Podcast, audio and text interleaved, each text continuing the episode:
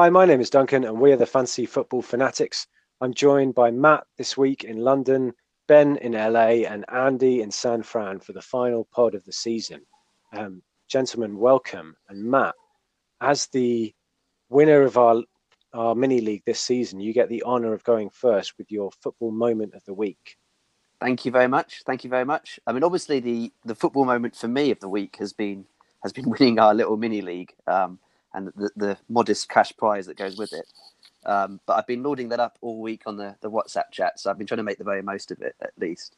Um, but I guess my football moment of the week is probably for a team I don't like, but uh, Liverpool uh, coming back against Barcelona was uh, spectacular football. Um, as much as it pains me to say it, it did look like a really good atmosphere at Anfield, and they did play really, really well, like from one to eleven.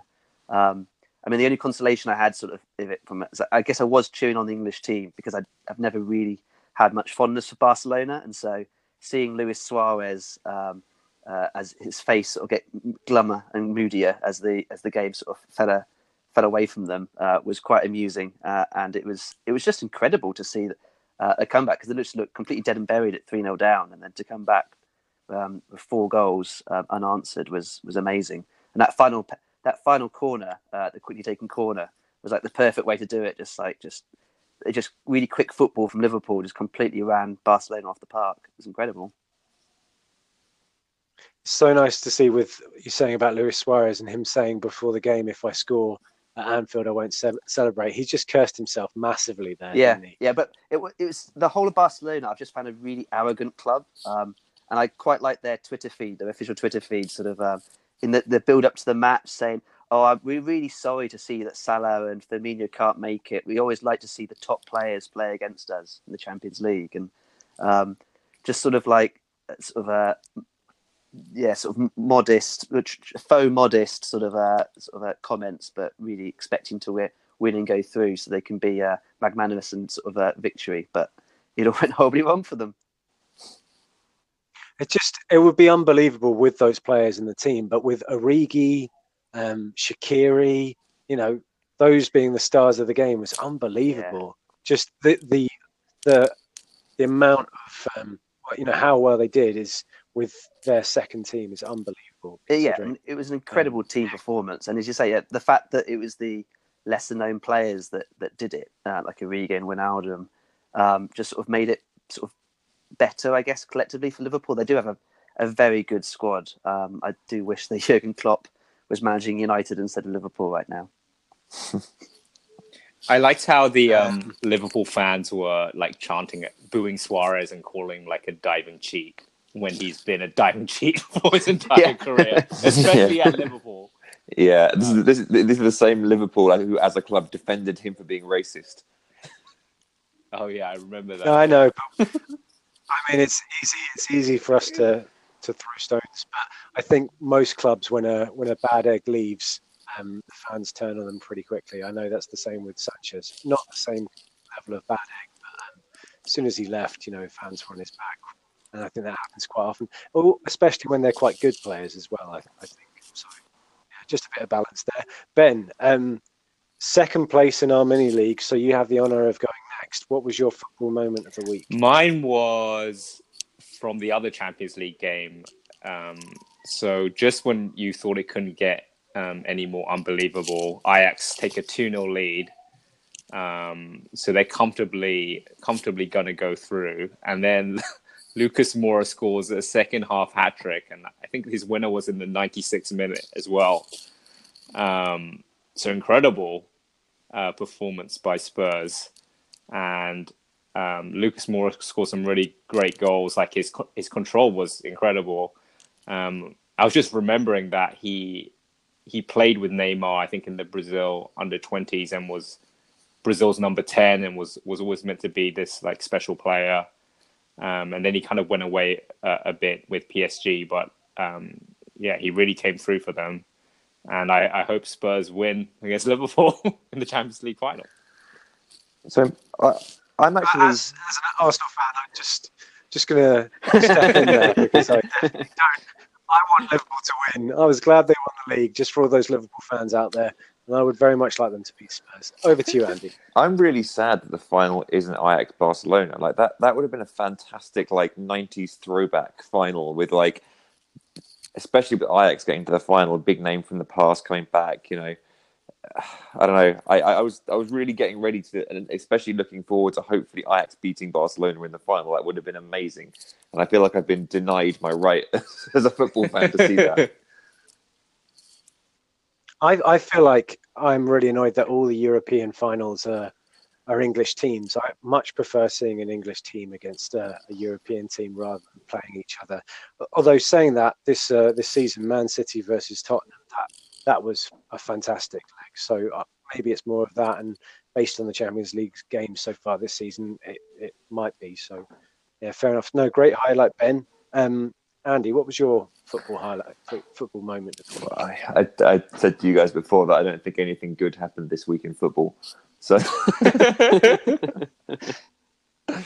um, what I'm going to go for is just generally the sort of madness of the the last day of the season because you often get um, some crazy score lines. I remember uh, not that long ago there was a five all where Lukaku scored. I think it was four goals against Man U on the last day of the season. So some crazier results. I think the uh, the craziest today was the five three between Crystal Palace and Bournemouth, with uh, which we which we, obviously we all predicted that last week, so that was uh, a, an extra good thing about it. Um, but yeah, I, I think the last day of the season is always for all the games happen at the same time, so you get all the sort of updates coming in, in in real time rather than having sort of okay so this team win on fr- one on friday so then on monday it's important that this team does this like you don't get that sort of weirdness about it. it all feels very live and active and uh, and exciting so uh, i think that's sort of the, the, last day of the season and the the the way it's set up is is my highlight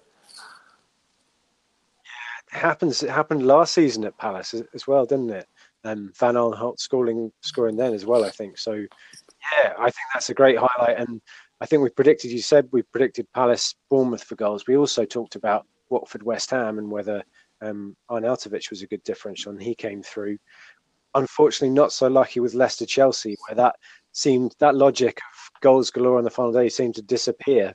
Um, Chelsea 120 minutes just scraped through, and Leicester was supposed to tear them apart, but um, just didn't happen there, did it?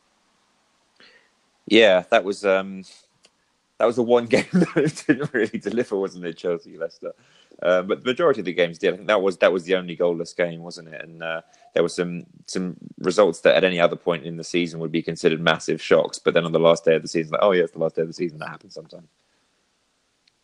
Yeah. Um, my my football highlight of the week, you'll be glad to know, you three, is not Manchester United losing at home on the final day of the season to Cardiff when Manchester City lift the Premier League title. It's Thanks for mentioning, that. though. Thanks for mentioning. That.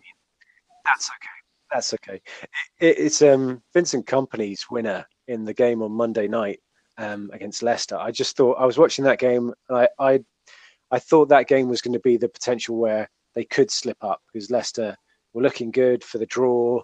Um, they were really up for that game. The motivation of the teams playing against uh, Liverpool and City in the last few games has been absolutely amazing. Lots of teams have wanted to get involved in the title race and made it make it as hard as possible. And Leicester were definitely doing that.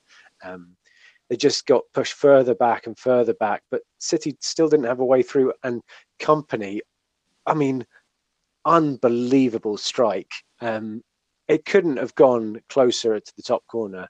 Um, phenomenal. And I like Vincent Kompany. He's he commits lots of fouls, but I think he's a I think he's a likable chap when he's on Match of the Day and things like that. And uh, I think it, it sounds like he's leaving City because he he got um, standing ovation at the end of the game. So it looks like that might be his um, second to last game, and what a way to finish! And that was the goal I think that really clinched the title towards the end of the season. So yeah, massive highlight. What a strike and what a player he's been in the Premier well, Other thing about that, actually, that's a that's a good highlight. Um, the uh, for those for those who listeners who don't know, my, my wife is Japanese, so English isn't her first language, and um, the the commentary really confused her on that. The the commentator who was like, as the replay sort of as the ball flew into the top corner in the replay and just skimmed off the off the uh, off the crossbar.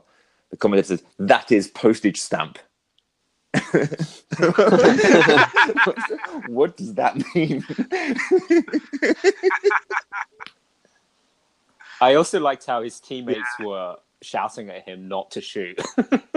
yeah, don't do it, Vincent. Don't, don't do shoot, it. don't shoot. and then it went in.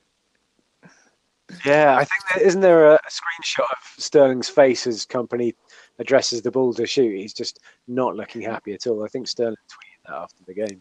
Um, yeah, what a way to win it, and what what a man, what an unexpected hero. It's normally you get centre back scoring from a, a set piece towards the end of the season, and Laporte did it this game week, but that is the way to do it if you're going to do it at all. Shades of Tony Adam, Tony Adams striding forward and scoring that goal in the double winning season. That's I'm sure everyone. I um I quite Um, liked the Laporte assist for it too, because he's in my team and just noting the square ball on the halfway line gets that three points and then helps them to a three bonus points too was uh, was quite amusing from a fantasy perspective. Yeah, we need a name for that kind of assist, don't we? Um, and it's definitely a fantasy assist if if ever there was one. Um, so that's our that's our game weeks for the, last game week of the season, game week thirty eight. Um, Matt, do you want to do you want to talk about your? Sorry, that's our football moments. Do you want to talk about your game week, Matt? Um, top of the league. How did you Um, do? so, uh, 87 points this week, uh, which which is well, is- I'm very very pleased with. Uh, I did two transfers, so for a four point hit, which is always a bit of a gamble in the last last uh, game week of the season, and I went for Redmond and Aguero. Um, I Aguero was partly cynical because I just needed to cover uh, the chance of a random Aguero hat trick, uh, meaning that Dunk or Gary uh, would uh, make massive ground and overtake me. Uh, and Redmond was sort of the enabler for that, and I thought a home juicy home game against Huddersfield would be quite nice. Um, and both of them came in, so that was that was four points well spent. So I was really pleased with that. And then I went for Mane for captain, which also worked out really well this game week. Um, having Alexander Arnold, Robertson, Laporte, uh, really good scoring defence. So yeah, it went really well, um, and that's mean that I finished top of the mini league and sort of on the fringes of the top 10k. Uh, we'll, we'll see where I end up on that one. Um, I started the game week on an 11k.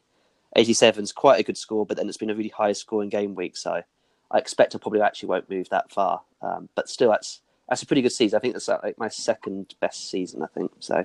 Yeah, really pleased. Just I've just checked on livefpl.net and it's saying that you're coming in at um, six thousand eight hundred and thirty seventh. Oh, wow. Wow. That's quite a climb then. Um, Yeah, yeah. that's yeah, that's that's getting really close to my best score then, uh, or best best best finish. So yeah, that's that's really it's uh, been really pleasing. Uh, we'll come on to the season review in a bit because I've I've had some ups and downs this season. Um, in in our mini league, I've been in, at the top for a, a grand total of I think about two or three game weeks. So uh, it's been nice to do it right at the end and uh, yeah, pip in to, to win the championship. you definitely did it at the right time. Top for the last three. Uh, timed it perfectly. I think, I don't know if you agree with this, but I think your big star um, towards the end of the season has been your double Liverpool fullback defence, especially Trent. Um, in the last few games, has just been returning points after points. Yeah, it's really coming. I mean, so there's been a few a few transfers that sort of just have come off, and they've sort of been grouped together, I guess. So uh, sticking with Vardy was a real point spinner uh, for me. Uh, but yeah, the Trent and Robertson double has uh, has done wonders, uh, and that's been really useful. Well, I I, Trent I had both of those as well and it didn't do me much good. So I think probably Vardy is the the one I'd pick up from those. He's done really well for you. I don't know. I, Trent, Trent since game week 34, 8, 11, 10, 10, 15. That's pretty outstanding for the last. Yeah, a defender. Um, yeah, pretty amazing. Um, and we'll we'll come on to later on in the podcast. We're going to do a bit of a season review and, and maybe talk about some ideas for next season because it's a good time in the season to be picking up tips, thinking about next season, maybe making a note, of writing some names down. So we'll come on to that later. Um, next up is Ben. Ben, how was your game week? You've you've jumped in our league from uh, I think you're in uh, third position or fourth position. You jumped up to second. How did that happen? Um, I don't know. I think I think uh, Duncan, you and you and Gary were probably too focused on on Matt and allowed me to kind of sneak in there. Um, so I didn't have a ton to play for but I just wanted to play sensible in the last week and try and get the highest overall rank. So my transfer that I talked about in the last pod was Jimenez to Zaha, um, which worked out. Zaha got three assists. I think he potentially could have got a fourth assist, but FPL didn't give it to him because uh, they, they deemed the cross was too deflected. Um, pretty much everyone returned on my team, so I also had Trent, Robertson, Laporte at the back. Um, I had Sterling and Redmond and Aguero, and I also decided to captain Mane. Um, my reasoning there was I thought they'd just be on such a high after the Champions League game, and I think playing at home on the last game of the of the last game of the season is a little bit easier than playing away. So I went for Mane over Sterling, which which turned out um, really well. Um, the only the only sour point was I had a double Southampton defense, and I I just saw the goal they conceded to um, Huddersfield and, and, Matt's favorite player Alex Pritchard was a back pass where Gunn tried to take it around Pritchard. and he got ta- got tackled, um, and I was like, oh god, what a way to to lose a double clean sheet. Um, but yeah, ninety six points. I think it takes me from I think I was around uh, 50,000 overall rank, and I'll finish on around 25,000 according to live FPL. So, yeah, pretty happy overall with this season. Um, I think FPL is getting more competitive with all the with more players and more kind of resources online. So, um, a pretty decent season, and I think beating Duncan by two points feels feels good. Everyone's really happy. It sounds like. Yeah, I think you two are happy. we'll see when it comes to being that. Yeah, congratulations, Ben. What a massive score. We should say you got 96 points for the final game week of the season. It just shows what can happen on the final game week with all those goals flying in. You can really get a huge score and, and climb up the leagues through mini leagues and improve your overall rank. How do you feel about uh, 25k overall? Yeah, I feel decent about it. I think um, probably top 20k would have been my goal before the season. Um, but I, I do think every, um, I think we'll find this next season too. I think FPL is just getting difficult. I think there's just a lot of good managers out there, so I don't feel too disappointed. I think top 25k is a, solid season. Yeah. Um, yeah, so I think it's good, it's good to be happy about that. And yeah, second in the mini league, not too bad, especially with that drama on the last day. So nice. Second place gets um, uh, money, next, right? I don't think so. I think we've discussed this normally in the weeks gone, years gone by. It has. yeah, unfortunately, unfortunately, yeah, it all goes to Matt this season, which is yeah. um, for me. For me, thank you for saying that. Uh, potentially, I it up by focusing on Matt rather than my overall rank. I think that's that's how I'm seeing it in my head. At one point, um, I wanted to make so many differentials to Matt in my team that I was considering playing uh, Duffy and Dunk over Laporte and Robertson. I did rein that in towards the deadline because that is insanity. Um, I would have, but it's probably the only way that I could have uh, got ahead of Matt is if um, Brighton had somehow got a clean sheet and Duffy got a goal or something like that. So I didn't go that far, but I did go. I did go a little bit far. I um, I brought in Redmond as my transfer for Son, and I captained him, which actually paid off in any old game week. Um, Ten points for your captain. Um, bit of a differential. I think that's not bad. But annoyingly enough, although I didn't talk about it on last week's pod and Matt didn't discuss it, he also brought in Redmond. So that completely ruined that differential. Um, so it was over before it began. Um, 70 points. Um, and yeah, I, w- I was trying to beat Matt, so I didn't go for Mane captaincy or, or an Aguero captaincy or anything like that. One a little bit different. Um, it would have been fun, I think, to to spend loads of hits and bring in lots of players from the uh, the Bournemouth Crystal Palace game. But the players I would have brought in and captains would have been Fraser and, um, and Wilson. And unbelievably, they didn't get any point attacking returns in, in an eight goal thriller, which is just unbelievable in the form they've been away from home. So madness. Um, and not a huge amount of fancy points in, in those games for the popular players. Um, yeah, I, I mean, we'll come on to our seasons uh, later um, but um, Yeah, pipped to the post at the last minute. What a nightmare and drama in the mini league. Um, Andy, how did your last game of the season go? Um, the last game of the season could have gone a lot worse. Um, I'm going to end up on 75 points, which obviously isn't as high as Ben or or Matt's uh, have scaled, but um, nearly everyone scored for me. Jota and Bernardo Silva were the only two that did nothing. Oh, and Vardy, add Vardy as well. Um, I've got Calvert Lewin who didn't play, so Eriksen comes in to take me from 68 to 75. Um, Captain Zaha, that was a good move. Um, I had Alexander Arnold. I think everyone else did too. Had Laporte, everyone else did too. Dubravka got a clean sheet. So um, generally, it's gone well. Um, I think I'll probably, well, I, I definitely will beat the people around me in the league because I'm so low down. So that should should send me up into the top 500,000 at least. Um, so that will be better. But obviously, it's been a pretty uh, pretty difficult season for me. I started badly, got better in the middle, and ended badly. So we'll, we'll come on to more detail on that later. Um, but yeah, the last game week itself has gone pretty well. I can't really complain about that. Um, that's it, really. I don't want to pull your team apart when, when you've had a good game week and uh, not the best season. But what are you doing leaving Robertson on the bench? What I was doing was, I thought that Wolves were going to score. And if that had happened, then that would have been a great move because Alexander Arnold got all the assists and Robertson got nothing going forward, um, but Wolves didn't score. So that, that was wrong. Fair enough. And if Wolves had scored, Jota would probably have been involved. So that's Yeah, fair enough. I picked him on him. the Pitch in preference. Yeah. Yeah. Fair enough. Okay. Well, that's our, our game weeks. That's the end of the season uh, team review. And then I think next up, we're going to have a look because we can't preview anything. Uh, there's no game weeks coming up. But we're going to have a look at our gut punt league. Um, so we started this kind of halfway through the season. So it's not a. It's not an accurate reflection of what's really going on. I guess there's a title, isn't there? as well as well, it's, it's kind of a title. We're just trialing this season, really. It's not a serious thing.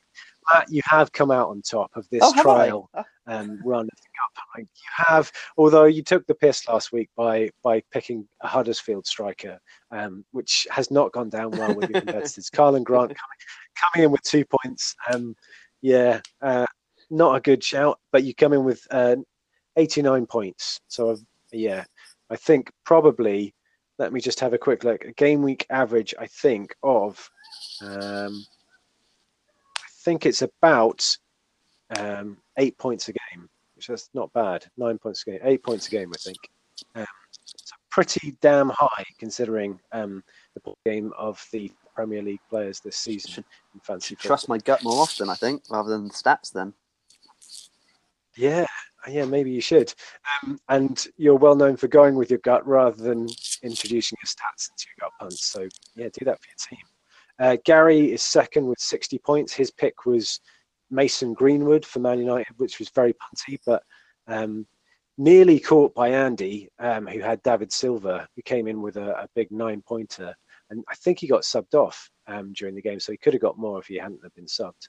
Could have caught Gary. I come in uh, in fourth place um, uh, with Gundogan getting a nine pointer for his free kick. Uh, I've mostly brought him in for his corners, which is maybe something to note for next season. He seemed to be on corner duty uh, pretty much permanently for Man City, which is unexpected. Even when De Bruyne was on the pitch, which I personally think is madness, but um, there you go. And then last up is Ben, although Andros Townsend came in for him as well. So many, so many players, punty players came in this week with all the goals flying in, and Townsend was one of them. So 35 points for Ben. And next season we're going to do this in full, and we've also discussed uh, putting a little bit of cash behind it, so it's going to get even tastier, and people are going to focus even more. So um, we'll confirm all the rules for that in our pre-season pods um, next season before ne- before the start of next season. But um, mentioning next season, um, we're just going to kind of dive into our, our seasons a little bit and see what we've see what we've learned, see what we did wrong, and maybe what we can plan again to, to do better next season. So, Matt, first up, give us a little synopsis of, of your team and your season. Um, so, yeah, I mean, it, it's ended really well, but um, it's had some ups and downs along the way. Um, and so I was just looking through the. Yes. Started uh, pretty well overall, um, and by game week 10, three hours in a row, uh, I think. Oh, you, you cut out there, Matt. Oh, Sorry. sorry. I said I started the season fairly well uh, with a few green arrows in a row and got to the top seven k. Um, just managing to pick some of the players that turn out to be really good this season, like Fraser and um, Doherty, and players like that, um, and getting on those bandwagons. And then whatever magic I had at that point went calamitously wrong, and I dropped out to the out, out to the over the over 100k uh, in just five game weeks with some dreadful scores. And I think Andy was just biting at my uh, my heels. And I was thinking, oh well, it's going to be Andy and I for the for the wooden spoon this season. Um, and then uh, just managed to sort of luck out, I think, in the build up to Christmas, and uh, had a really really good run, uh, seven green arrows in a row, uh, which took me to under the top five k, and I think I moved close to the top of the league. I think we are all doing really well at that point, but um, that was going really well. I think I picked Son over the Christmas period, and then backed Man U very heavily during Ole's uh, sort of honeymoon period, um, and that sort of uh, gave my my team a bit of a turbocharge. And then lost that magic, I think, sort of in line really with um, Ole's uh, the form of Man U, um, and picked up six six red arrows to sort of uh, go back out to about the thirty thousand mark, and it looked like sort of in mini league terms to finish like third or fourth. Okay, fine, not not great, but okay. Um, and then it, things just sort of uh, slowly picked up from there, and sort of been slowly climbing to sort of finish about six k overall now. Um, we, were, we, were, debating just before the pod whether I was I did well or uh, Gary sort of mucked up and and just uh, exploded right at the end. And I think we've concluded that Gary not backing any Liverpool players was probably the exploding uh, bad move at the end that uh, sort of handed me the the mini league title. And um, yeah, so I got a very very good finish at the end, having saved my chips for that sort of run in, and then sort of again back to the right horses. Uh, sort of the Liverpool defense, uh, Man City quite heavily. Laporte's come in really well, sort of uh, back into the season, um, and sort of. Uh, Vardy as well, I think was that pick that uh, just kept on scoring. He hit some really good form, and I had him from the very beginning of that as well. That's so gracious of you, kind of saying that you didn't deserve the win, um, you know, attributing it to Gary and yeah, it's really big of you, man. Oh, I'm impressed. I'm I'm famously modest. Um, yeah. never never like to take the glory. um, ben, how about you? What's your season synopsis for us? What have you learned from it as well? Um, so I, I, I started really well this season. Um, I wildcarded in game week four, and basically, I think managed to wildcard into basically the template team. Um, so by around game week um, 10, I, I achieved my highest overall rank, which was 3,000. Um, things started to go bad. I, I remember around Christmas into January, February, um, just was missing out on a lot of the big players and big point hauls. So by game week, I think 31, only seven game weeks ago, I was outside the 100k. I was 120k. Um, so my season was was pretty much over by then.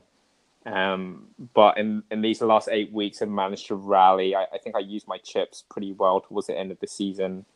Um, the wild card and the bench boost. So um, yeah, rallied at the end to finish 25k.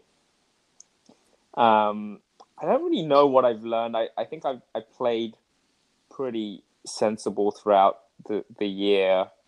It just kind of showed me like um, missing missing those one or two really key transfers um, can make a big difference. So I I remember going Sterling over Salah in the December run where where Salah was like double digit returning every week and a lot of people were captaining him. So I missed that. And then my second biggest mistake was I missed that Aguero run in I think January February where uh, he scored I think two back to back hat tricks, and people had captained him, and, and I think I had Aubameyang or someone else, um, and those were like the really two big hitter uh, transfer mistakes I made, and and probably um, needed to have made them to to have uh, finished above Matt. Yeah, I think like I think a lot of people kind of empathize with that. I think it's so true. It's those key points in the season that if you miss them, there then it kind of dictates the rest of the season. That Salah period that you mentioned, the Aguero period as well. Um, yeah, definitely. But it sounds like we all started pretty strongly though, which is good. Um, my my my kind of season synopsis. I I started started well, similar to you guys. I think I, I got uh, an 82 points in the first game week and 92 points in the second game week. So I was I was looking really good, and I had a huge number of points on the bench as well. I think I had 28 points on the bench in game week one. So I think I'd set up pretty well for the season. Um, although I still had time in, in game week three to to bring in Theo Walcott, as a lot of people did for Richarlison when Richarlison got uh, suspended for that sending off. Um, never again. I think my my Walcott time is done. I've done my done my time with Theo, and, and surely never again. Um, so yeah, I, I, think it was going really well at the start of the season. Um, I was in the top um, top 14k by game week five. Um, brought in Ryan Fraser early on uh, for his eight, 18 point haul, two goals and assist. Um, and then things kept on getting better. I, I played my early wildcard, same as Ben in game week four. Um, had the kind of template team. We all remember Ram. Uh, then we talked about it moving on to Tram. That was maybe a step too far, bringing in Trippier. Um, but by game week 23, I was up to 3K in the world, which is the highest I've ever been in fantasy. So that's a nice highlight for me for this season. Um, and then I, I, think the reason what I kind of look back on, what, what I think I learned was early on in the season, I was holding transfers quite a lot and rolling a transfer for when I needed it. Um, and that's something that I will try and do if I can next season because that seemed to work really well. Um, so yeah, top 3K, and then then the big fall from top three in the world to 30, 40,000 um, pretty steadily. Um, what went wrong? I've kind of picked over the bones, and I think the big the big reason is that I started planning for the blank game weeks in 31 and 33 really early on. And my chip strategy and all that stuff, I was very much locked into. I was going to make transfers for game week, blank game week 31, and I was going to keep the players that were playing those blank game weeks, and I was going to bring in more um, and take out my um, my players who were playing in the, double game week, so I'd use my chips for that. So I committed to that early, partially because how my team was set up. But I, I think looking back, um, although I got really high points uh, scores for the double game weeks, um, I don't think it was worth it because um, my average between game week 28 and game week 24, those kind of build up to those big game weeks was 45 points outside of double game weeks, which is pretty terrible. And that kind of did for my season. I think I held on to Richarlison, held on to Felipe Anderson, uh, brought in players like Pereira from Leicester, and all these players just did absolutely nothing up to those blanks. And pretty much in those blanks, they didn't get any big point returns. Um, I held Salah through his bad patch in that period as well. Um, and I didn't hold any transfers. What I was doing earlier in the season, I, I was holding transfers and bit of patience and then playing two or playing three with a hit. But I, I didn't hold any transfers. It was a transfer every week or sometimes two. Um, yeah, and I just I kind of completely tanked. Like Ben said, I missed the Aguero hole, and I, I really didn't back Man City. I didn't back um, Aguero, and I didn't back Sterling when Sterling went absolutely mad because I just thought the rotation risk was too damaging. And I think that was uh, something to learn for next season. Um, yeah. Did you reckon you got sucked into the fantasy uh, community groupthink uh, a little bit towards the end of the season? I think this season more than any season before, I have been absolutely hoovering up all the fantasy football videos, all the captaincy videos, all of the team news, and all. Well, team news, I don't think is any problem, but all of that stuff. And I think, um, I think that's that's great up to a certain point, but sometimes um, it's just nice to sit back and look at the fixtures and decide what you think. Um, and I think I do that when we're we're doing our pods because we we kind of pod before any of that other content comes out. So we're just putting our own thoughts on it rather than recycling other people's opinions. But I think by the end of the week, so many stats I've heard and so many convincing things that I definitely do get swayed. Um, but I think the big thing for me is captaincy. I think take, taking all that information and using it to pick your captain is sound and sensible. But maybe not so much with the transfers. Maybe you can bring some of, you know, more of your own thinking into transfers, more of what you want to do. Because if it goes wrong, you're not kind of kicking yourself for not backing your gut. Um, and like you said, Matt, with you with your gut punt league, if you stick to your to gut, that that can work out. So yeah, I think that's definitely a factor. But I just enjoy all that content so much. I don't want to stop doing that. It's difficult not to get um, to get influenced. Um, how about you, Andy? What's what's your kind of deep dive or your synopsis on your season? Well, the first thing is that um, this whole world of content that you can read about FPL was completely alien to me at the start of the season. I, and for want of a better way of putting it, I think I've kind of learned what it takes to play at this level this season, which I didn't know before. um, so I think I'll go, I'll go better educated into next season. But broadly, the way my season's gone is um, the first four game weeks were a bit of a disaster. You mentioned Duncan that you were getting like 90 points in the first few. I think after after game week four, I was already like 120 points behind you guys. Um, at which point I wildcarded um, and immediately got a 98 point score. And from then on, from game week uh, five through to game week 26, my average score was 67 points, which is quite good, I think, for that long a run. And I sort of gradually, good, yeah. I gradually caught you guys up, and I thought, well, that's good. But now I kind, but by that point, we all had the same team, and I knew that I, I was still fourth in the league, so I had to do um, something to kind of uh, catch up with you guys that was going to be different. So I kind of went for a bunch of gut punts, which was obviously the wrong thing to do um, and uh, played my wild card again. Like that was that was when the, the sort of uh, you guys were all talking about playing it to sort of maximize the, uh, the double game weeks and the blank game weeks. I thought well, if I just if I do the same thing, I'm just going to end up still fourth. So I played it and came out with uh, subsequent scores of 28, 36, and 32. And my, my season was over basically at that point. So um, well, the rest of the, the rest of it was really just playing for fun. I was trying out different things um, and ended up sort of broadly dropping for the rest of the season. And I've ended up um, in uh, five hundred thousandth in the in the in the league, which isn't that good. But I feel like there was a lot of potential around the sort of um, by the end of February. I, if I hadn't done that sort of uh, load of, of of Maverick transfers, I probably would have done a lot better.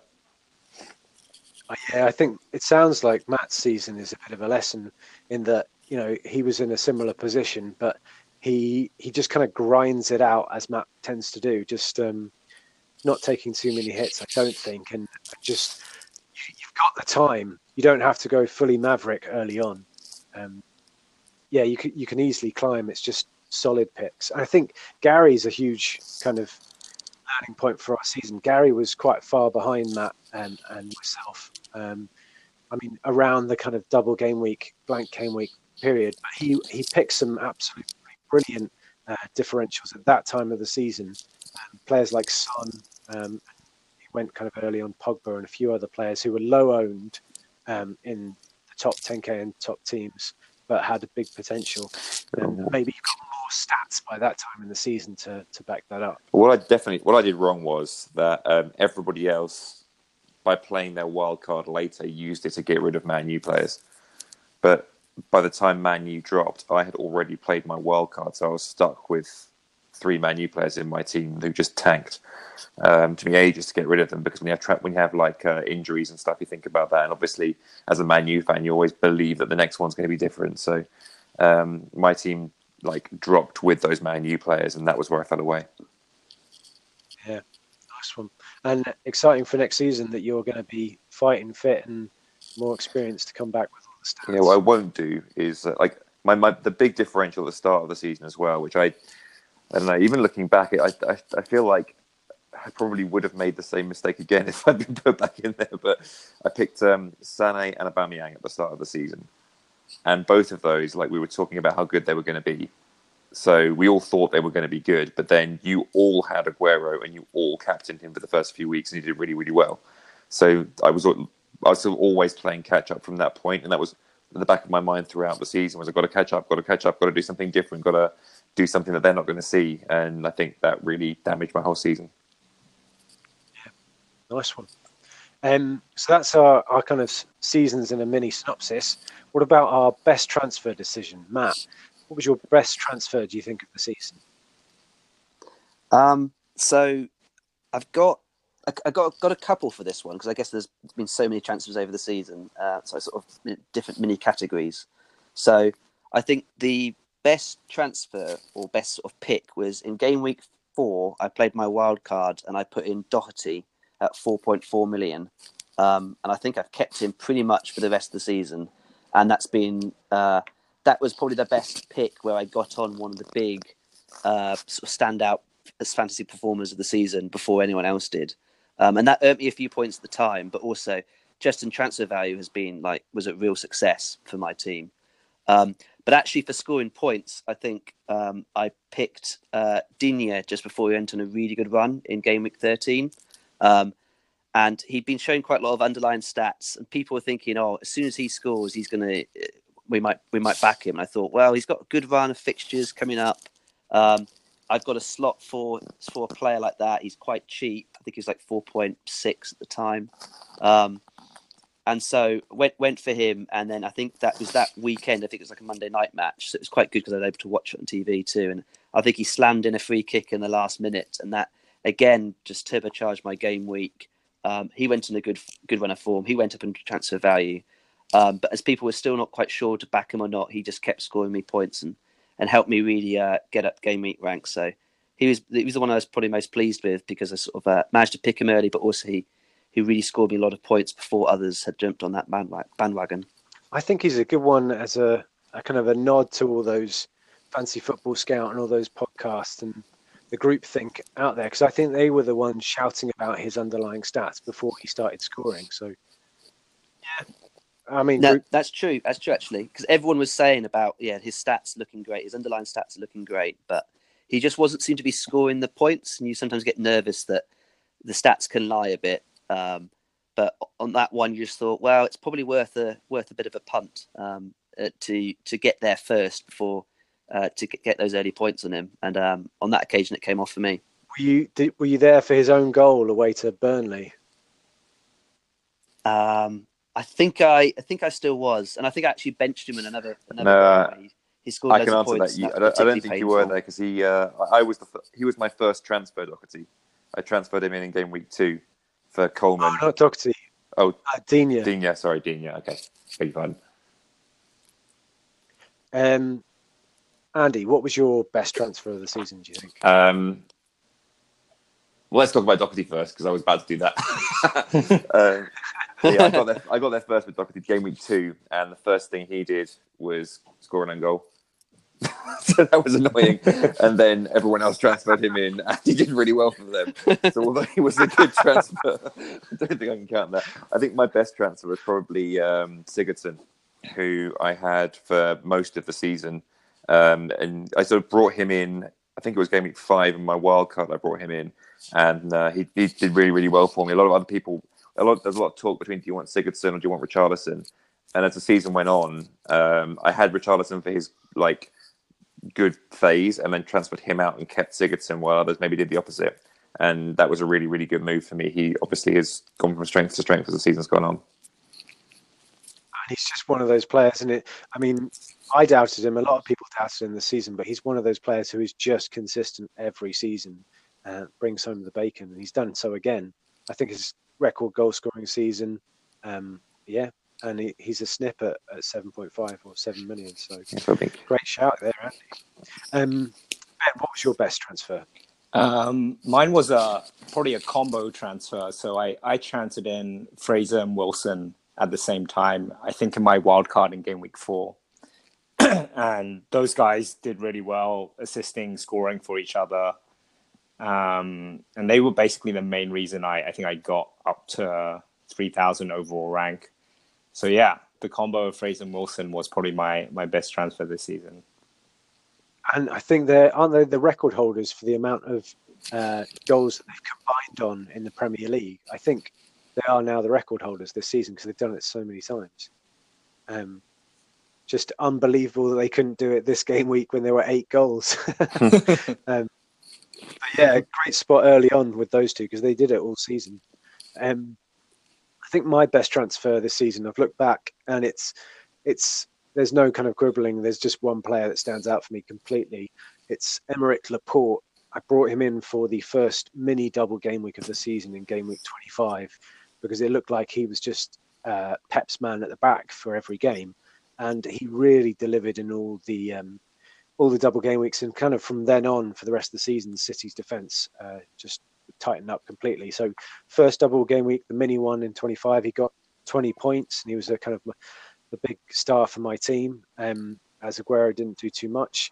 Then game week 32, he came in with 18 points, and game week game week 35, he came with 15 points. So he's he was massive for me for the rest of the season. Just yeah, first name on the team sheet, um, brilliant. And getting getting attacking returns, he did it in the final game week, and he's done it quite a few times. And that you know that assist for Kompany, um, just just kind of the perfect price point as well. Not crazily expensive for a player that doesn't uh, get attacking returns, you know, every week, but um, just so consistent and likes the bonus point. So yeah, he was massive for me, I think. Um, what about worst transfer? I know I definitely have one. Matt, do you have any worse transfer stories? Yeah, there's definitely a player that I I dislike um, going on uh, going forward now, and it's uh, it's Pereyra from Watford, um, who in the sort of the the June my slump point of the season, I sort of um, I went for Pereyra, who had started the season so well. I think he scored like uh, maybe the first four game weeks running. He got he got good good hauls, um, and I saw him right at the top of the point scoring amongst midfielders. And I thought, wow, Watford are looking like a really good team this year. He'll he'll score soon. He'll score soon. I just held on to him my team for for far too many game weeks, uh, thinking that maybe next week he'll come good and he'll be my differential. And um, he he was just one of those really patchy players. It turns out that blows hot and cold, and uh, you holding on to him for that long, just hoping that he'll turn hot, is uh, was not the right tactic to go for. And so um, I transferred out far too late, having put him in, and he did absolutely nothing for me. And maybe he's he's one of those things to learn from where he's a good player playing in a team that are just slightly out of form and the manager there's a lot of speculation. It's looking like it might be the end of his tenure at the club. Maybe it's just best to hold off to see who the new manager is and whether they get that new manager bounce before you bring in that player because i did the same thing with pereira. Um, but if we'd waited for rodgers maybe that would have had a bigger effect. Um, oh no it's not pereira from leicester i'm pereyra from watford ah. um, was uh, was my one yeah uh, he was, yeah, he's the guy who who, who sucked for me uh, because he, he again he looked like quite a decent player, but um, I think it's uh, if there's a lesson, it's probably I mean it's always difficult early in the season whether to know that it's just is the guy on good run of form or is he actually really good and going to be a standout performer, and just trying to read that I think often requires watching the games a lot more than just reading the stats. Um, and I, I, wasn't doing enough of that for, for, for Watford games. I was just assuming that he was at the centre of all things and would probably come good very soon. And uh, it turns out he's just one of those players that's a bit more um, flashy, um, a bit like Deulofeu actually as well from Watford, uh, where every so often they'll get a great score and you think, oh, I wish I had him in, but but holding for those blanks is uh, is painful. I think at the same time as you brought in Pereyra, this is your big slump period. You brought in Ross Barkley at the same time. Yeah, that was another one. He had two good game weeks, and I was uh, convinced that he was going to be the player of the year and and the Chelsea sort of new Lampard. And uh, yeah, I, I, I misread that one badly. he's done that before, Ross Barkley, and he'll do it again. Um, yeah, I thought he's come of age. He's come of age, and uh, yeah, again, uh, uh, definitely a mispick. If, if you've made players called Ross Barkley, then just give him a good five weeks of uh, consistently performing before trusting that he's finally going to come, come good. Um, ben, how about you for your worst transfer? Um, I don't have too too many standouts. I think the, the probably the worst one was midway through the season. West Ham had a couple good fixtures. I think they had Cardiff, I think Newcastle, Cardiff, Huddersfield, and they they they didn't um, they didn't have a blank game week. I remember, so I brought in Declan Rice um, because he was a defender, but he was playing in midfield. I thought, oh, maybe he'll he'll get some clean sheets and some attacking returns, and I think he basically got me like one point every game. So that was probably my worst transfer. I didn't do anything too egregious this season. You like to play it quite safe, quite sensible, quite solid. So yeah, you are you are the dullard of the pod potentially. Potentially. but it works out for you. That's how it. You can't argue with uh, second place, though, Duncan. I think Matt can. um, for my for my worst transfer, I have a, another outstanding can- candidate. I've got an outstanding candidate for best transfer. For worst transfer, um, game week 23, I was riding high. Game week 23 was my highest um, get, uh, overall rank of the season as well. And who did I decide to bring in? But Fernando Llorente. I saw saw a gap. I saw a little maverick opportunity. Harry Kane had got injured. Llorente was going to get some starts. Um, he was very, very cheap, and and I think he's quite a good player if he's he's starting a lot. You know, he gets onto a little run, quite good in the air. So I brought him in, uh, played him, started him in the game week 23, zero points and an own goal on his first start. So that was a good start for him. Uh, followed up game week, game week 24. I decided I would bench him, so he brought in 12 points for that game, which is absolute, absolute nightmare. Following that, he did get a couple of assists. I think he got a four pointer and a five pointer. But he was basically a transfer wait, waiting to happen because uh, he wasn't going to stay in the team when Son came back from uh, the Asian Cup. And I think at the same time I brought in Bobby Bobby Firmino for Liverpool, who then got injured, and I think that's where my season started to unravel. Um, when I should have been putting Aguero in the team and, and getting his four point, uh, four goal hauls. Um, so yeah, that was definitely my worst transfer. I think it's there's some some lesson to be learned here where the main stri- striker's injured for a big team and you bring in their backup replacement who can't quite um, handle it. You know, shades of Giroud. I think I did that with Higuain as well when uh, yeah, just before my team was dead ended, I brought in Giroud. So I've got a thing for backup strikers, I think. Um, yeah, Andy, how about your worst transfer? Um, very, very easy this one because I feel like it um, it, it impacted real life as well. Um, at the end of February, I saw uh, Romelu Lukaku, a famously streaky goal scorer, get uh, six goals in three games. I thought, yes, this is the time. He's going to go on an amazing run. He's finally going to come good. Transferred him in. Nobody else did. I was like, yes, nobody else has got him. This is going to be brilliant. Didn't score a goal for the rest of the season. that was that for both Lukaku and Man U. I remember watching that game as well. Then you transferred him in. He missed about three sitters, I think, in that game. Uh, the, the first game yeah, he played. he did. Obviously, Um, like, Damn you, Andy! What have you obviously cursed him. Um, there, I, I had a, a few sort of honourable mentions. I um, in game week five when I played my wild card, I, I noted that uh, Diego Rico of Bournemouth had been put on corner duty. So I was like, great, I'll bring him in. Obviously, he immediately got dropped. Um, Marcos Alonso obviously had a very challenging season. This this will go down as a bad season for him, although he started very well with a lot of goals. As soon as I transferred him in, there, his goals dried up too. Uh, so that you know, my, my curse did afflict quite a few players this season, but none quite as abruptly as Lukaku. Yeah, that, that is a painful one. Maybe there's some lesson about the atmosphere around the teams as well as the players. You know, their stats might be good and their form might be good, but if the atmosphere around the team isn't great, then it The atmosphere was great at that point around Man U. We just beaten PSG. it was looking fantastic. Oh yeah, that's true. okay, it was just before the fall. it was. It was literally the exact moment where, where we fell.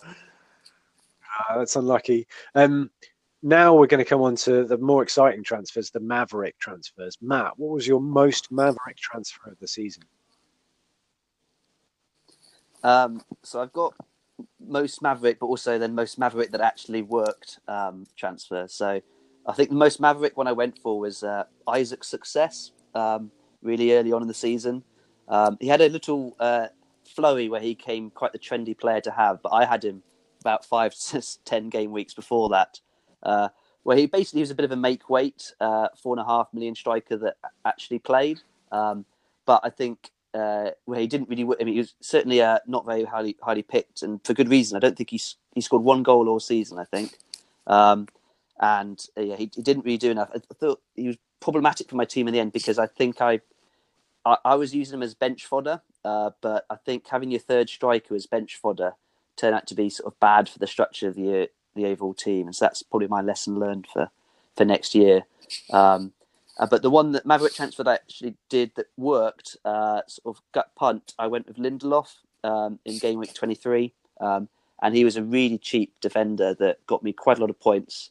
And also, I mean, being a Man U fan, I'd spotted that he was the most talented of our centre backs. Um, and his baseline bonus was looking pretty good. So he also swept up a few bonus points during that time, and that that really helped uh, my team because uh, he was very low low owned. As Maverick transfers go, that is pretty a, a dullard Maverick transfer. I much prefer the Isaac Success move as as a Maverick move. Um, I mean that, that was Maverick, but yeah, it's too Maverick. Uh, whereas yeah, Lindelof was bringing it into the right level of Maverick.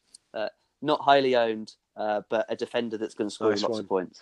Ben, um, you've you've been named as shamed as as dullard of the pod, but have you made a Maverick transfer this season, going well or not going well? Yeah, I, similar to Matt, I have one that went badly and one that went, uh, I guess, less badly. So uh, the one that went badly was Grady Diangana of West Ham.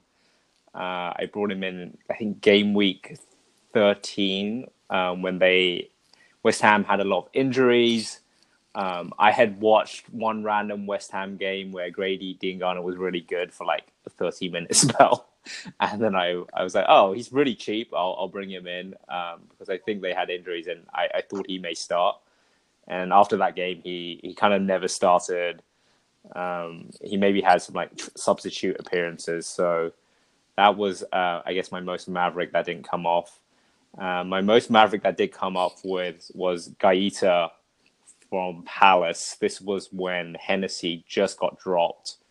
Um, and I realized guys, it was at a really good price. And Palace had a good run of fixtures and had Sakho and Tomkins kind of firing. So um, he he got me a couple clean sheets in a row. So that was my probably my my best Maverick transfer this season.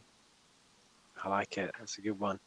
Um, my most Maverick transfer, I'm the same. I've got one that worked out and one that didn't. Uh, I'll start out with the one that did work out. Game week uh, 34 on my wild card. Um, I didn't know why no one was talking one about him, so I decided to bring him because I thought his price was good and he had a little bit of form recently, um, and I thought he'd play a lot. Was Lucas Moura, who came in. Um, I didn't expect him to get a hat trick, but he started on fire, um, and that that came off massively. I tripled up on Spurs, and he was the only one that really brought in the bacon. It was a bit of a mistake, or a bit of a massive mistake to triple up on Spurs because, as we saw, their their season in the Premier League completely kind of unravelled. Um, although they still qualified for for Europe, um, but yeah, that worked out, and he did it in the Champions League as well. So he definitely has that in his locker. He's just not the most consistent. He has little flurries of form, I think. So once he starts scoring, get on there quickly because it's probably not going to last that long. Uh, my mom, my one that went wrong, my Maverick pick was for the blank uh, double game weeks. I decided to go with double Leicester defense, despite the fact that they were conceding uh, goals and not keeping clean sheets at all. I had already had Pereira, who'd done terribly for me, and I thought I'd double down, bring in Harry Maguire because he had a lot of headed attempts, um, who immediately got a red card in his first game for me. Um, and that was complete nightmare for a double uh, blank uh, blank game week. Sorry, not a double game week, where I was already sc- scoring pretty low. I then found out he was actually not going to be suspended for for blank game week 33, so he got to play in that one. And of course, um, he conceded one goal to Huddersfield, um, so wiping out any clean sheet points there as well. So that was definitely maverick and completely wrong. Uh, Andy, what was your most maverick transfer? Um, I think Maverick's transfer that didn't work was starting the season without Aguero. Um, that was obviously a terrible idea. So that didn't work out. It was it was different for everybody else. It didn't work. Maverick that did work, I think, was Martin Dubravka, who everyone sort of had this sort of quizzical error on the podcast when I mentioned him. Like, really, you, you want to bring him in? But he's been really good for me. Uh, he's basically played whenever Patricio had a, a difficult game and um, he's got a clean sheet nearly every week that I've played him, and he's made a few saves too. So he's been very successful.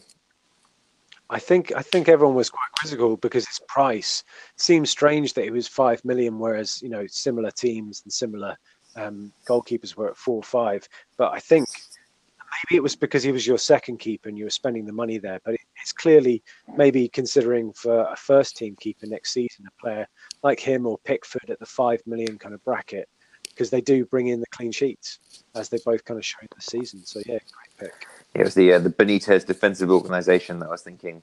Uh, yeah, Newcastle defenders are pr- probably a good shout. Yeah, nice one. Okay, transfers and hits. Matt, how many transfers and how many hits have you taken this season? Oh yeah, is this the uh, we're doing a little trophy for this? Uh, most hits on transfers. What's- I mean, you, you've got to have like a ratio of your points you've scored over the season versus the hits, maybe. All right. Um, well, so so transfers I've done this season um, is forty two, and I've had eight hits. Okay. What about you, Ben? I made 45 transfers and I summed up my hits. I 44 total point hits. 44 total point hits. It's 11. 11, 11, 11 hits, right? Yep. Okay. I think Good. for me, Good maths, uh, Andy. Yeah, it's me. Stat head. I, I've done I've done the same.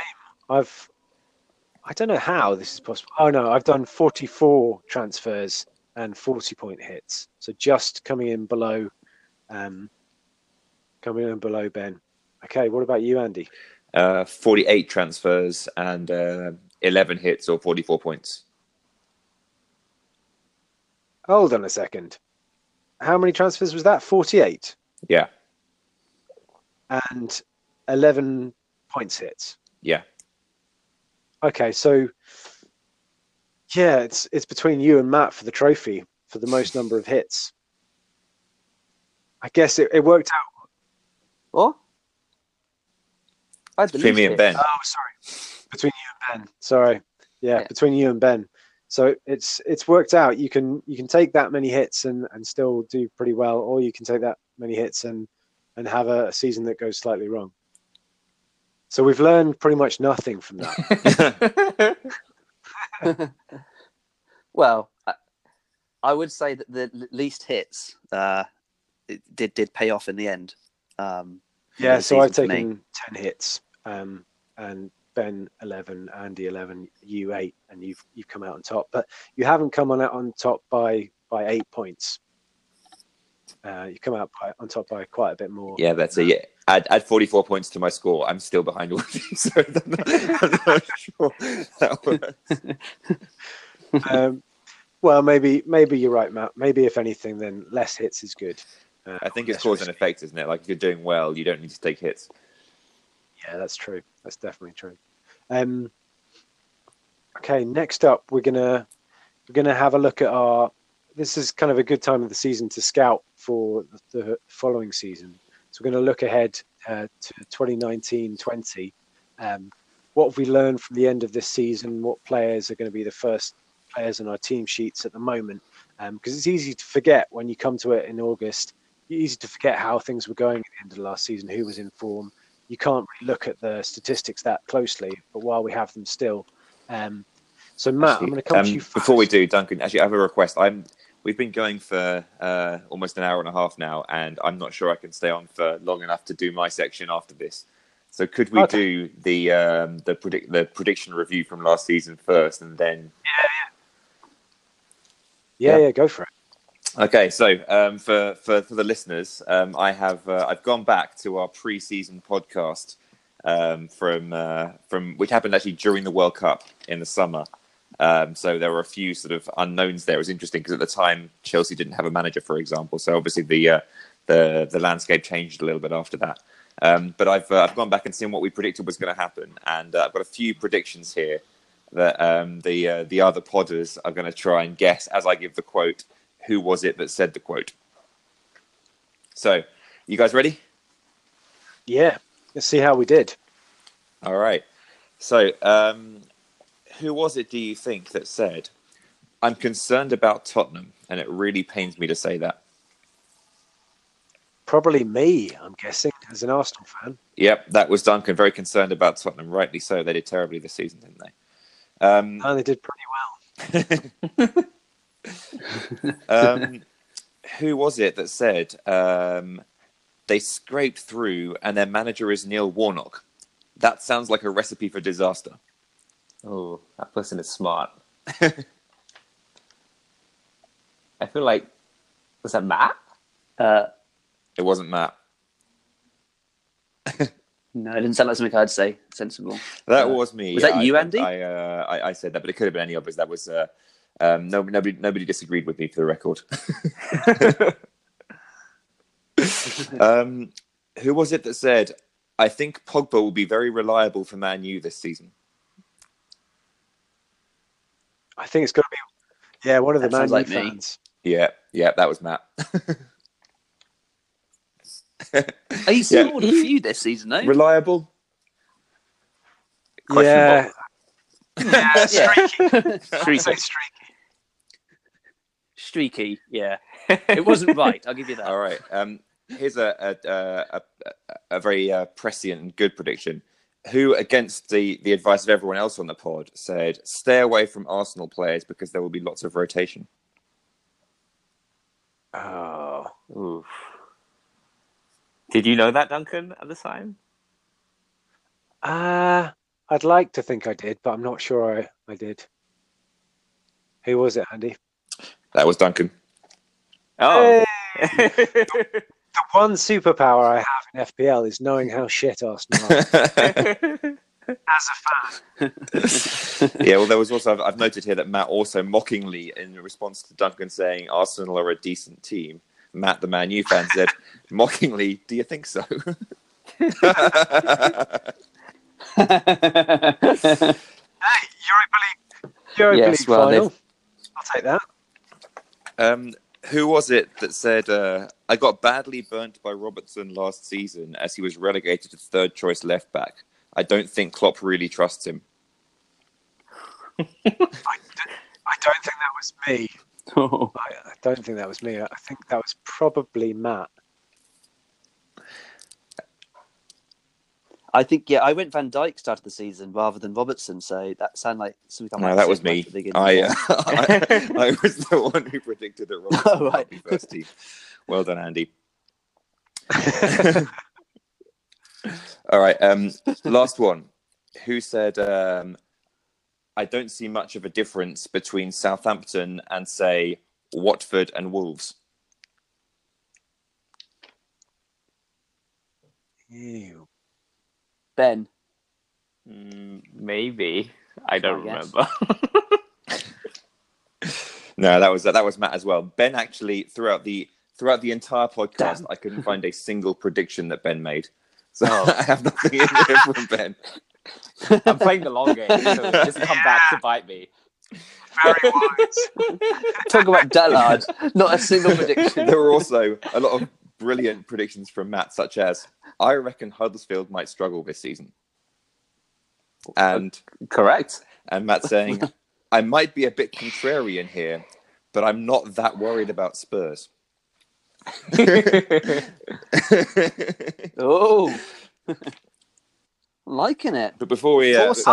Hold on. Did Spurs do better than Man United? Yes, they did. Pretty much everyone who might have been expected to, uh, to well, all of the top six. Man, Man, you're obviously by miles the worst. Um, so yeah, there was there was a lot more in here, but that was uh, that was my the ones that I picked out that you might have trouble guessing. Before I sign off, I do want to set the. Uh, we've talked a lot about Cenk Tosun and Oumar Niasse this season, and I uh, I have here exactly what was said about both of them by both me and Matt. So uh, are you ready for it? I mean, you're not an unbiased adjudicator, but go ahead. These are this, these are the actual words that were said. So Allegedly. and they're unfortunately it's it's a bit of a letdown because neither of us were quite as uh, quite as bullish about it as we have been throughout the season subsequently. Um, so Matt said Tosun seems to be a good all-round striker and referred to him as the whirlwind from the east. He scored in game week 38. Yeah, he did. Best Turkish player in the Um, league. I said that Tosun would be a flop, and that would be a problem for the team. He has no standout ac- attributes other than being very slow. Um, the uh, Matt also mocked me for uh, using my eyes rather than looking at his stats. Um, on Oumar Niasse, I said uh, last season I did really well by picking Niasse, and uh, he would either score from the bench or not play at all, and therefore my first sub would play instead. So that might work as well this season with Silva as manager. Uh, actually, I have one last one for you, which is somebody then said, um, Can we can we sort of uh, c- cover over with the actual stats for Niasse? And, well, hang on, hang on, hang on. Can I just Uh, uh, finish the Tosun Niasse section first? I'm loving how this has gone all legal.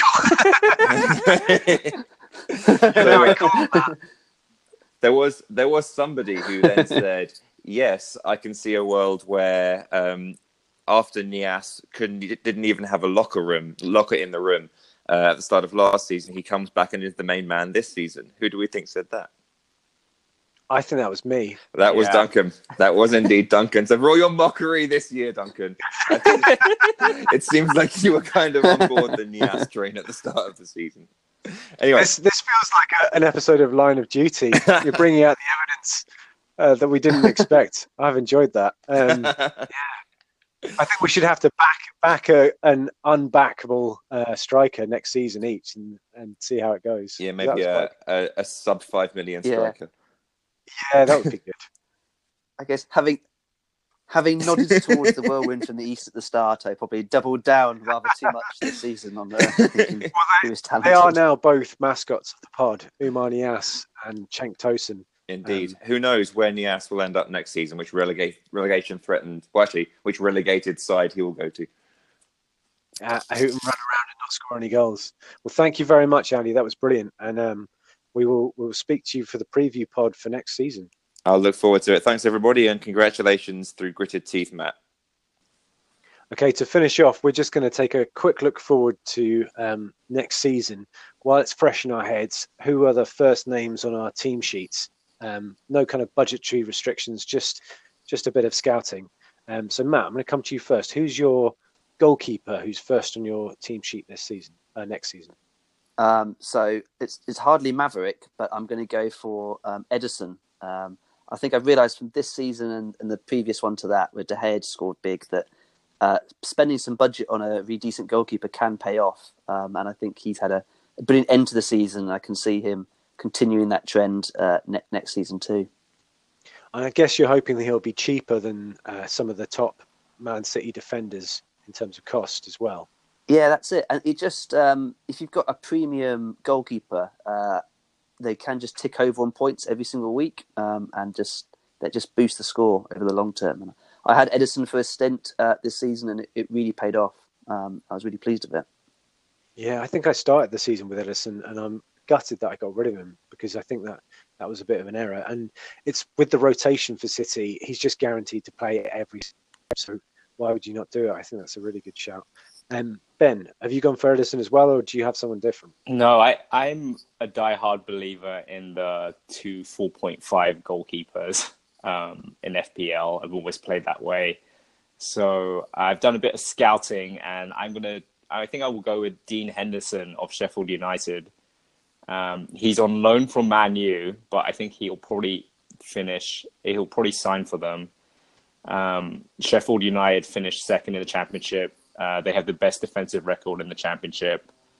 Um, and I looked at one of those FPL. Someone tweeted out um, the the best FPL players from the championship, and they calculated the points. And he he was in the he was in kind of like their all star team. Um, so I'll tweet that out as well. Um, but yeah, I think I'll I'll go Dean Henderson. Yeah, I do. I do love it when people um, calculate the FPL points for Championship players. Um, yeah, I think that they did that last season. I find that quite useful. Yeah, Although Who wasn't sometimes sucked, slightly who wasn't sucked in by Jota. Hey, Well, it came good towards the end of the season. It's it took a long time to settle. Yeah. He did, but if we hadn't known how how good he was in the championship, we might have not got him in for the second half. So, no, I, I'm fully behind that. And great scouting.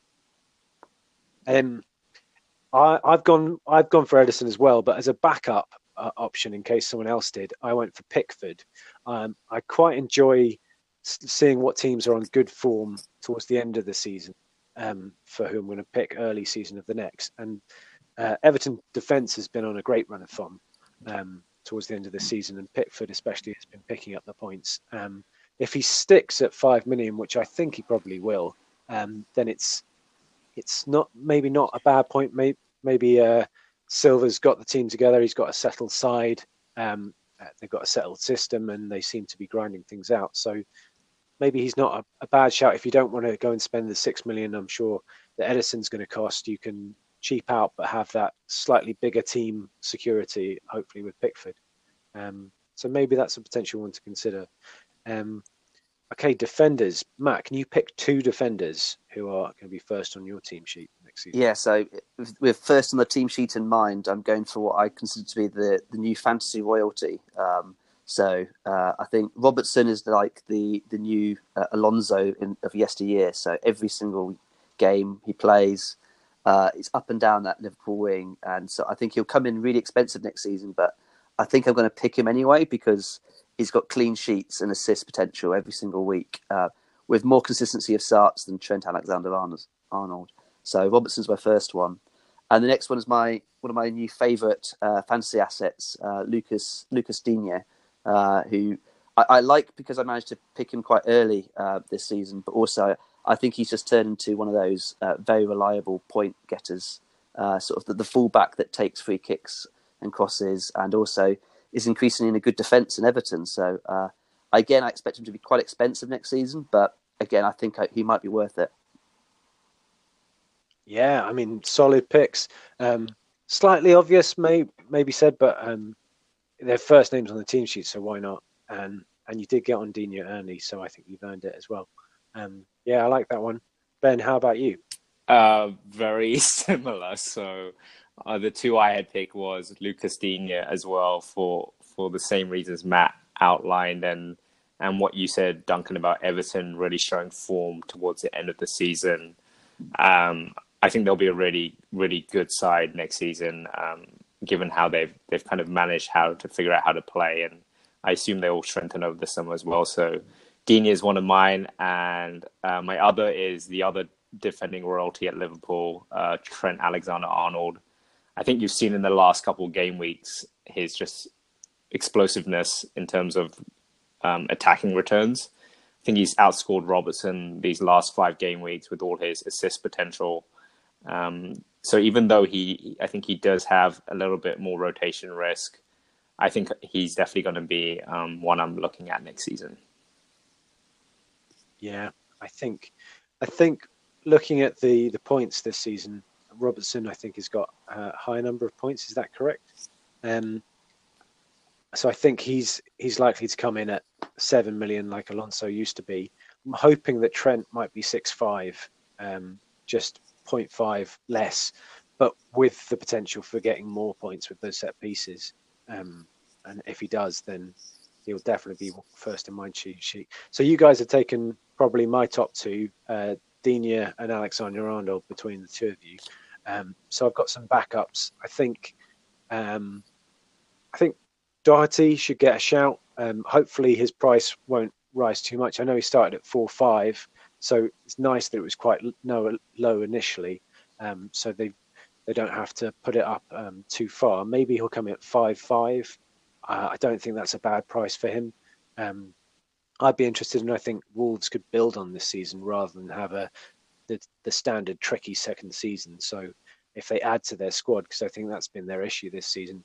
Um, they've been lucky with injuries, but it could have gone wrong if they'd had a few. So they could add to their squad, and I think Doxy at five five would be a great one. He's popped up with some crucial goals for me since I brought him in quite late, um, and yeah, I just love his attacking potential. Um, and I think probably second up is is probably I'm going to say Laporte. Um, obviously, I said he was my my favourite transfer of the season, my best transfer, and I think um, yeah, Pep loves him. Um, and if he comes in at six five, then maybe that's that's fair enough. If he comes at six, then without a doubt, first name for me. What about midfielders, Matt? Can you pick two? Yes. So um, again, I've gone for uh, what I think has become borderline fantasy royalty this season. Uh, it's Son Heung-min for for Tottenham. Um, he started the season not being like the the rotation risk Spurs asset that was slightly cheaper than Alli and Eriksen, but I think this season he's he's proved himself to be like a player that's just getting better and better. And so I think uh, my long term prediction for Son is that he's going to become one of the best players in the league and uh, is going to score more and more. um, because they, they Tottenham I think look better without Kane sometimes with Son as their, their main man. So I'm going to ch- try and get Son in. I think regardless of what he what he uh, costs next season. Um, and then uh, the bit more of another up and coming one I think is Maddison uh, for Leicester this year. So seven goals and seven assists. Uh, he was much hyped at the start of the season uh, because he'd done so well in the Championship. Um, and I think he's had a sort of a season of slight adjustment where he's not quite fired full, all full cylinders. But I think with one season under the belt, he does take a lot of free kicks and uh, crosses. He's very creative. He looks very skillful. I think he's just going to develop into a, a pretty solid Premiership stalwart. I think it's a big thing with him, with uh, Rodgers now at the helm and how attacking they look, and uh, they're kind of back to their best as well, aren't they? And he's going to be central to that, surely. So, yeah, I think that's a great shout. And yeah, Son, he was going to be one of mine. I think that's a brilliant shout because of the price, because he started at eight five this season, and I think the highest he can possibly go reasonably is going to be ten million, which is, I still, I think, I still, that's still a fair, fair price for him. So, yeah, great shout. He's above Eriksen and Alli now, and yeah, I, I agree with your long term prediction for him as well. Ben, do you have any different ones to Matt? Yeah, i am going full VAR for next season. So I've chosen two midfielders who take penalties in teams in teams that I think will get a lot of penalties. So um, one is Milivojevic um, from Crystal Palace because uh, they have. I don't know if Zaha will stay. If he doesn't stay, maybe I'll change this. But Palace get a lot of penalties. Um, and I think it'll, it'll, potentially be more with VAR. So I've got Millie in, and then my other one is Paul Pogba. Um, I'm hoping Man U do some rebuilding this summer. Um, hopefully Pogba will, will, still be there, and if he's still there, non penalties, then um, I think at his price, I'm not sure where he'll come in at, but um, should be able to get a lot of penalties as well. I think that's a good shout. Um, I think that's that's something I've considered as well. Is that VAR is coming going to come in and that penalties are going to be scrutinised a bit more. But um, someone in the FPL community, I'm really sorry I can't remember who it was, uh, did some research on this on Twitter and, and caused a bit of a storm uh, a few game weeks ago by posting this. That I think in the German league and the other leagues in Europe where it's been uh, VAR has already been there for a couple of seasons. The stats show that it doesn't actually increase the number of penalties because a huge number of penalties are, are ruled out um, correctly because maybe a player's dived or maybe the referees just got, might have got it wrong. Um, so it, it, rules out as many as it gives according to the stats across Europe. So whilst that is true, my feeling is that early on, players are going to be giving away more penalties for holding in the box. So I think that'll even out across the season, but maybe early on, those midfielders who take penalties or, or strikers or defenders who take penalties are, are worth yeah. considering. So I think, yeah, uh, early on, I think these are good good names. It also de- it totally also agree. depends how the Premier League, I think, refs decide to call handballs and stuff. Like, are they going to be strict about it or not? Um, yeah, because handballs handball is one of those that are normally really soft for penalties, but I mean, we've seen this season with VAR, like there, there a lot of handball penalties have been given in in other leagues. So it'd be interesting to see how they call it. Yeah, especially that PSG example yeah. with the Man U pen. If it's more like that, you might see players kind of aiming for the hands. Um, yeah, so I think it's worth gambling at the start of the season, isn't it? It's gambling that those penalties are going to come in. If they're not, you're still going to have a fairly decent player in Pogba. So why not?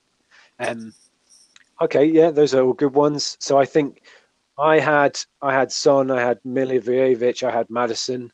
um, so I'm I'm left with two uh, to recommend, uh, and they're they're Jota, um, because because he's now found his form in the Premier League, he's adapted, and I think he's he's only going to be stronger next season. He's a young player um, who's only going to get better, and he's a goal scorer, and he's playing out of position. If he stays as a midfielder, which I hope he will, and I assume he will, then his price probably won't go, be that prohibitive. Maybe seven, seven five at a maximum, and I still think that's a good price.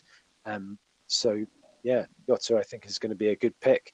Um, and then last up, who can forget Ryan Fraser? Yeah. Um, he's been outstandingly consistent this season. He's been a I think, a bit of a flat track bully, um, but that's nothing wrong. That's easier. It's better when you can predict a player's points um, if they're playing against you know crapper teams, home or away. Um, set pieces, you know, combining with Callum Wilson, I think that partnership is pretty crucial. If they keep that together at Bournemouth next season, um, then that's that's a good indicator. But is again, it's price. He's a good enabler. He's probably only going to go up to uh, seven, seven point five at a maximum. I think he started at five five, so he can't jump too far. Um, so yeah, I think all of those are good predictions uh, for next season, and, and they they all sound like they're enablers. And Son doesn't sound like he's going to be super premium, so uh, we hope not anyway. So yeah, nice ones. Okay, how about one striker, Matt? Who is the one striker that you're going to have uh, next season in the game week one? Um, so, I mean, again, I have to see how, how it all goes for for Man U um, over the, the coming months because we've we have had quite the collapse, and so I think summer transfer business is going to be absolutely key to weighing up whether to go for any Man U assets. But um, I think their best player and their best prospect at the moment is Marcus Rashford, and so I, I expect him to get better and better with each each coming year, um, and maybe the team to even start to be built around him. So he's had a, a fairly decent fantasy outing this this year, even if a little patchy. Um, I expect him to be uh, more consistent and more key to Man U's fortunes next next season. Um, if Ole sort of uh, sort of can develop him, being the, being the former striker that he was himself, I think he can probably impart quite a lot of knowledge. Uh, and so hopefully, as a Man U fan, I think he's sort of our one hope that we hope that we uh, our chance of getting better would be Rashford really kicking on. I, I don't know. I think you might be going a little bit um, being led by your head, your heart there slightly. He's below Glenn Murray this season, Mitrovic, uh, Chris Wood, Josh King, Perez, Zaha, Rondon. Um, but then I, I would you know, also and... consider his season he started halfway through when Mourinho was was fired. Um, so I think there's there's Rashford pre pre Mourinho where he was sort of just farmed out on the wing and and just told to run up and down and defend, uh, and then the the Ole when when when Ole first came in, I think he scored like five five on the trot. Um, and yeah, it's sort of uh, it's definitely smoothed out over the last few uh, few game weeks. But if he can carry anywhere near that form, uh, then Man U will win matches. And he was absolutely key to it. We sort of built our team around him a little bit, and I could I could see that as a way that Man U can continue to to sort of win games. Um, but you're right. Like if it doesn't work, then uh, Man U in for a very torrid season next year. Next year.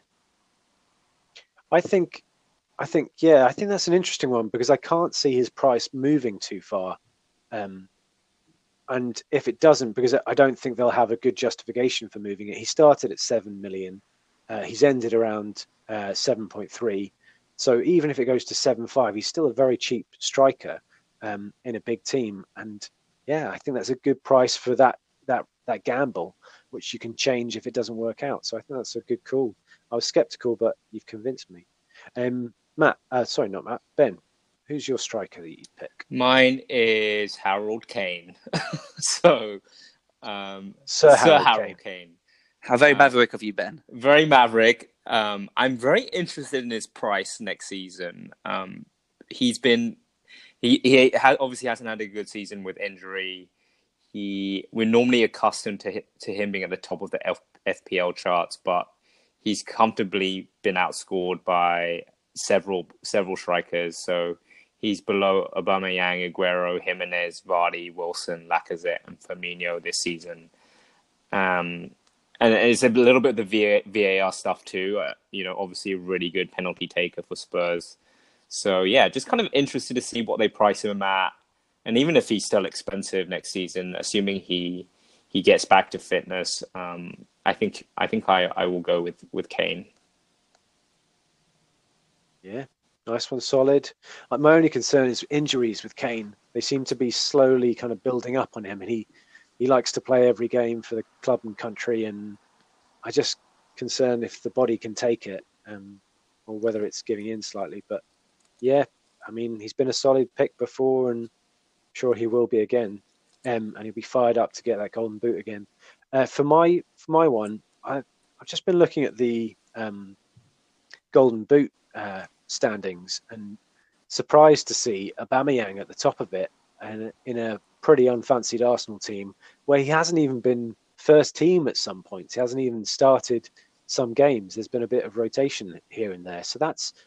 I mean, that sounds like there's even more potential for, for the goals for him. And I've noticed towards the end of this season that the Lacazette and Aubameyang partnership has kind of got better and better the more they've played together and the more they've started together towards the end of the season. And that, to me, is looking like a really good point of Arsenal's season. It, I think there's shades of kind of um, Cole and Yorke there, the way that they get on on the pitch and celebrate together and stuff like that, the connection they have. So Aubameyang would be a big shout for me, but um, it's incredible. He's, I think he's, it's that so he's top scorer in the whole um, out of all strikers in fantasy this year. It's amazing. He's been such a sleep, Yeah. such a sleeper player because he's not been a big Yeah. pick uh, at any point really. yeah selected by under 20% still at the moment, which is crazy. So yeah, uh, hopefully, well, I can imagine his price will be affected, and that's the issue there because not, although not many people have picked him this season, um, and his price is actually less than when he started. I think think he came in at 11. He's dropped down to 10.8 now, which is pretty crazy for the top scoring striker. Um, but if he sticks at 11, a good pick. Um, yeah, I just, I just, you know, we've done a lot of picking over the bones of our seasons now, and I think picking teams in bad periods doesn't seem to be a great idea. And I just don't think Arsenal are yet a team in a in a good period in a good setup. So I, I think I'd still maybe shy away from him, but it's a player that you jump on for those good fixtures, isn't it? Based on that, Mm. so yeah, Aubameyang is is my shout, Deceptively Um, good. and I think deceptively good, a sleeper player. I like that, um, and I think that's that's probably where we leave it um, for this season. Um, if you don't follow us on on Twitter, give us a follow at FPL FF Fanatics. Um, I think Ben was saying he's going to tweet those stats from the championship, the FPL stats from the championship, um, so you can mark them down for next season. That's a good one. I'm going to have a look at that one. Um, and apart from that, thank you very much all for listening to us this season. This has been our first proper season. It's been a, a great load of fun. I've I've enjoyed chatting, uh, chatting to you guys on the pod every week. It's been fantastic, and it's been nice to hear from listeners on Twitter as well. Really enjoyable. So, thank you both, and say farewell, Matt, for the last time this season. Farewell and thank you all for your, your heartfelt thanks for me winning the uh, and gratitude for me winning the, uh, the the mini league. Yeah, no, I didn't didn't say that. farewell, Ben. Uh, yeah, my, my closing thoughts are I think we're going to miss Eden Hazard next season. I, I hope, I assume he's going to go to Real Madrid, and I want to thank him for trolling me all these seasons where you can never predict when he's going to score points. And I want to congratulate Matt because finishing top 10K, um, I don't feel bad losing to someone who finished in the top 10K. Yeah, I think that's definitely true. Um, it's good for the podcast, and it's it's been a really fun competition. It, yeah, so bring it on next season. Yeah, it's been really fun and really close. It's been uh, it's been really exciting. Nice one. All the best, guys. Right.